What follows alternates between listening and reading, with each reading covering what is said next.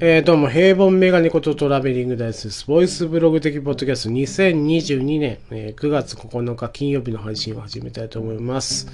えー、よろしくお願いします。まあ、枕としてね、最近、あの、嬉しいニュースが一つ、えー、入ってきました。僕がね、もう楽しみにしてやまないドラマ、えー、孤独のグルメでございますけども、孤独のグルメがね、えー、10月から、テレ東系で、はい、放送開始ということでやりました。ということでね、えー、喜んでると思うだろ、お前ら。ちょっと待て、とね、ここでちょっとね、えー、もう物申したいんです。はい。ね、声を荒げたいんですけども、夜中なんで荒げられませんけども、怒っております、私は。はい。孤独のグルメってね、なんというかね、今面白くない面白くないっていうドラマの中では、もうめちゃくちゃ面白い方だと思うんですよ。あの内容はね、あの、おじさんが、もう大好き、食べるの大好きなおじさんが店に入ってね、まだ、ただ、黙々と飯を食う。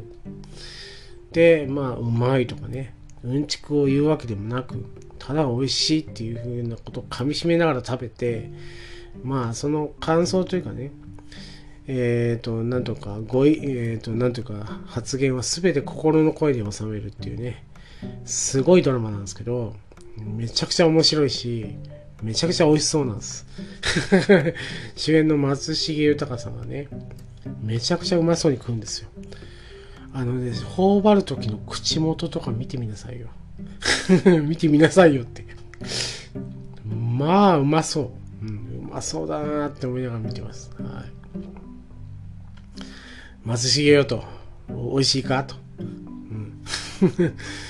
昼食に6000円もかけるのかっていう あの、お金のことちょっとね、心配になるぐらいね、えっ、ー、と、めちゃくちゃ食うんですけど、あの、主役の井の頭五郎さんってね、ランチですよ。ランチに6000円ですよ。考えられます？というね、ひがみを言いながらね、うまそうな、えー、ものをうまそうに食べるなっていうふうな見て楽しんでたんですね。で、まあ、20 2001年、2021年か。2021年に最新回、シーズン9が、えー、放送されて、で、毎年ね、えー、大晦日に、えー、大晦日スペシャルってことで、えー、放送されるんです。テレ東系で。はい、このテレ東系ですよ。皆さん聞いてくださいね。今からね、えっ、ー、と、すごいね、えー、愚痴を言います。皆さんね、覚悟して聞いてください。はい。えっ、ー、と、私が今住んでる大分県という土地。えー、民放が3つあります。はい、3つですね。OAB、これテレ朝系、えー、ほぼテレ朝で、えー、占められてます。多分ね、テレ朝で通せるぐらいの、まあ、えー、ものになってるんですね。で、TOS。はい、これですね。富士、え、ー、と、あと日テレが一緒になった。だから混合してね、えー、朝の番組とか、急に日テレの番組から、えー、富士の番組になったりってことがあって、まあ、それが日常で僕たちは昔は見てたんで、あのすごい違和感が、えーと、多分キー局の見てる人は違和感があると思うんですけど、え、その風な編成だったんですね。TOS で OBS、はい、OBS OBS っつってもあれですよ。ゲーム配信のアプリじゃなくてね、え、OBS っていうね大分ブロードバンドステーションかな、えー、という、えー、の頭文字の OBS っていうテレビ局があってここはね TBS 系。でたまにテレ東系を放送する、えー、曲でした。はい、えー、ご存知の通りですね、キー局は、えっ、ー、と、テレ朝、えー、富士、日テレ、えー、TBS です。はい。で、ちょろっとテレ東系。だからですね、OBS で、OBS でちょちょろっとテレ東って言ったのが、男子ご飯をね、やるんですよ。えー、昼に、日曜の昼かな。に何週か遅れで男子ご飯をオンエアするんです。だから、あとあれか、えー、たまにですけど、TOS で、えー、何でも鑑定団をする。なので、えっ、ー、と、なんというかもう、点でバラバラに、え、テレ東の番組をこう、つまみ食いしてるんです。各局がね。なので、メインでテレ東がないんですよ。でね、2021年に僕は、えっ、ー、と、孤独のグルメね、リアルタイムに見れたんです。その理由はですね、まあ、住んでるとこだったんですけど、えー、僕が住んでたの中津っていうところです。あのー、北部、え大大分県の北部です。ですね。に住んでたんですけど、そこはね、まあ、隣県が福岡なんですよ。すぐ、すぐもう、何キロも行かないうちに福岡になるっていうね、えー、吉富っていうところに行くので、えっ、ー、と、放送がね、大分放送と福岡放送と、まあ、運が良ければ山口放送まで全部拾えるんですよ。えー、何のあの、えー、お金もいらずに。まあ、初期費用はかかると思いますけど。で、賃貸とか住むと、まあ、漏れなくね、見れるんですよね。大分放送、福岡放送、えー、山口放送が。で、そういう環境だったんで、まあね、えっ、ー、と、まあ、昔住むんだったらやっぱ中洲の方がいいなと思った時期がありましたけど、で、まあ、そこでね、まあ、リアルタイムで、このシーズン9は、えー、孤独の組全部見れたわけです。しかも録画もできて、えー、嬉しいなと思ったんですけど、引っ越すことになって、大分市に引っ越したらどうなるかというとですね、あの、ケーブルテープに入らないといけないっていうですね。えー、で、民放だけ、えー、で、福岡放送を、えー、と、と、あと、大分放送を見るっていう権利だけで4000円月々かかるというふうなお話を聞いて、ああ、で、ネットが普及してるから、まあいいやと思ってですね、なんでいいやと思ったかというと、まあ、アマプラでね、アマゾンプライムビデオで、えっ、ー、と、まあ、全、全は配信、はい、全は、えっ、ー、と、まあ、テレ東系で、えー、放送した後にですね、何ヶ月か後に見放題として、そのシーズンなんとかっていうのが、えー、ラインナップされるんです。で、配信されるんですね。まあ、それを見ればいいやと思うんですけど、どうです？何ヶ月か待たないといけないですね。これがね、えっ、ー、と、楽しみにしてる人間としては待てないと。でね、TVer かな ?TVer っていうのは見逃し配信するんですよ。だからそれを、えー、見れば、まあ全話、まあオンエア後にね、見れるんですけど、まあそれはまあスマホ上だったりするわけですよ。そうするとまあね、えっ、ー、と、なんというか、画面がちっちゃいんで、あー、と物足りないなと思いながら、えー、見ることになってしまうと。まあ、テレビの画面で見たいじゃないですか。まあね、まあそれを思いながらね、えー、でね、アマプラもね、なんか放送がよくわからないんですね。アマプラの日日なんじゃないですけど。あのね、各局のテレテレビのドラマをまあ、え、ー、と、まあ、TVer のように、え、ー、と、オンエアされたら、えー、次の日には、えっ、と、えっ、と、そのアマプラ上でオンエアするっていう法則があったりね。例えば、晩酌の流儀か。えー、栗山千明さんが主演のね、あのドラマも、えー、テレ東系でオンエアされたら、もう次の日にはもうすぐあの配信できるようになってたんですね。その方式であればね、孤独のグルメシーズン10もその方式が好ましいなと思うけど、ホームページ上見るとそんなこと書いてないと。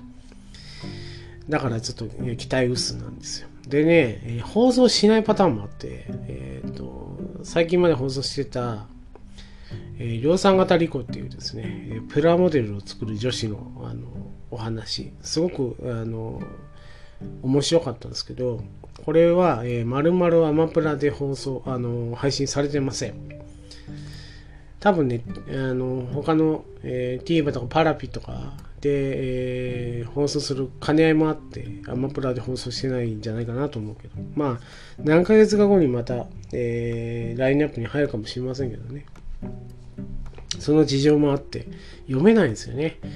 えー、次の日次の日配信か、えーと、前話、えー、放送した後また、え見放題に入るかとかねそこら辺のちょっと読めない感じが、えもどかしいんですよねだからもうなんというか、えー、ツイッターにも書きましたけどテレ東の、えー、難件なんです。はい。えー、難しい、えー、困難の難の件なんですよ。えー、テレ東系のね、難件です。大分はね。で、福岡に行けば、えーまあ、テレ Q っていうですね、テレビ Q っていうですね、で、えー、TVQ って書いて、テレ Q っていうところが、えー、テレビ東京系なんで、そこで、まあ、孤独のグルメ等を見れるんですけど、うん、そのためにはお金がいると。うん、迷ってると。まあネットで見ればいいやと思うけど、まあ、えー、何ヶ月か待たないといけないんじゃないかな、そのね、えー、ことを考えながら、まあオンエアされることに喜びを感じ、えーと、昔は、え、すぐ見れたものが見れないっていうですね、状態にちょっとね、えー、悲しくなってしまったという出来事ですね。えー、ここまで枕です。はい。ということで、ね、本編、参りましょうね。えー、なに、ぬです。ぬ。ぬね。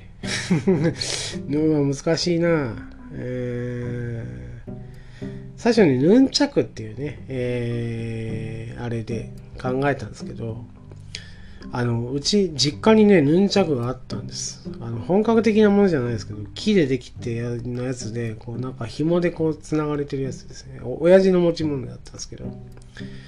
まあ、ブルース・リーブームが、えー、あったんですけど、ブルース・リーの時ってもう、親父はもういい年なんでね、映画見てるとは思えないんですけど、ヌンチャクがあって、何かなって聞いたら、空手をやってたと。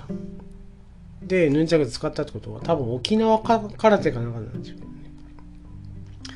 えという話をしようかなと思ったけど、これ以上広がらないので、あの、別の話をしようと思って、えっ、ー、とね、塗り壁の話をしようと思います。塗り壁ね。えー、最近というか、えー、今年かな。今年、あの、水木しげるさん、えー、生誕100周年っていう風な、えー、15年にもう、え、水木さん自体は亡くなられてるんですけども、まあ、生誕という形で、え、生きてたら100歳ってことで、100周年っていうことで、こう特別番組が結構あって、えー、日曜美術館とかね、えーと、あと、あの、100分で100、えー、名著っていうですね、NHK の番組で結構特集があってやってたんですけど、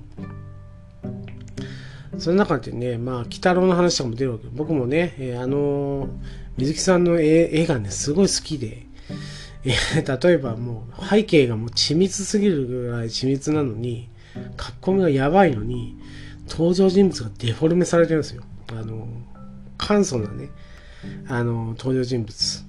全然細かくない。でも、周りはね、まあ、密林とか書くと、もう、て、点、点でこう、なんとか、表現してるような感じの、すごい緻密な絵なのに、登場人物は簡素っていうね、あの構図がすごいね、クレイジーで好きなんですけど、で、アニメもね、まあ例のことを見てるんですよ。鬼太郎とかね。えっ、ー、と、僕が見た時は、えー、多分ね、アンパンマンでおなじみのあの声優さんが鬼太郎の時です。だから80年代、90年代初頭ぐらいの鬼太郎だったと思うんですけど、その中で、ね、塗り壁がで、あの、主役というかね、主な、えー、登場人物の回があって、それがね、今思うとすごい突っ込みどころが満載なね、えー、回だったんで、それのお話をしようかなと思うんですけど、あの、ある雪山で、えっ、ー、と、塗り壁がいるんです。まあね、途中の話はすごい、あの、覚えてないんですけど、なんとか、その雪山からのね、えー、ストーリーがすごくね、えー、突っ込みどころが満載で、まあいい話ではあるんですけどね。で、その雪山で、えー、塗り壁がいるところに、えっ、ー、と、なんていうか、ちっちゃい女の子がね、えー、迷い込んでしまうわけです、雪山で。すごい猛吹雪なのに、雪山に迷い込んでるんです。その女の子はね、目が見えないと。どうやって来たんだと思うんですけど、目が見えないんですね。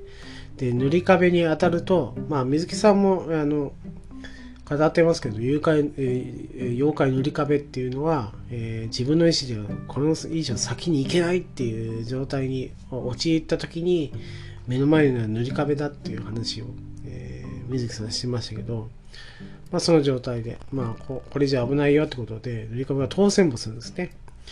で、えっと、目が見えないんで、その女の子はね、えー、誰って言うんですね。誰じゃないだろう壁なんですよ。もう本当にね、塗り壁って壁の形をしてるんで、壁なんですけど、そしたら塗り壁がもう正体バレちゃいけないと思ったんでしょうね。塗り壁って言うんです。え？と思う。で、え？誰？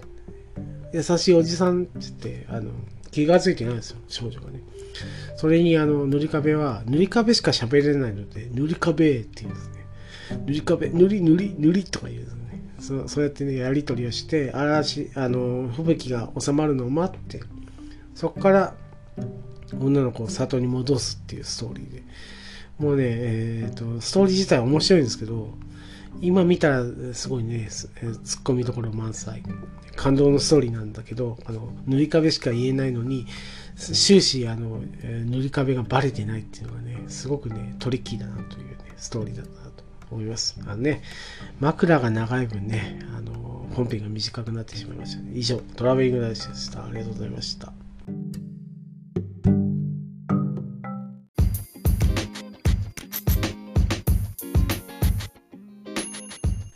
当番組では感想を募集しております。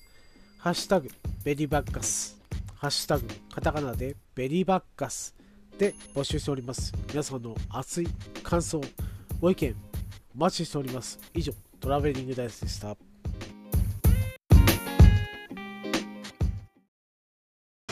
ジャックインレーベル音楽とポッドキャストの融合イベント「シャベオン」ペペロンチーノウォーバードライ。トゥトゥ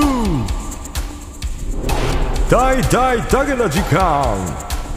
クー。徳マスたけし2022年11月5日土曜日。京都トガトガ。お問い合わせはクマジャックインレーベルまで。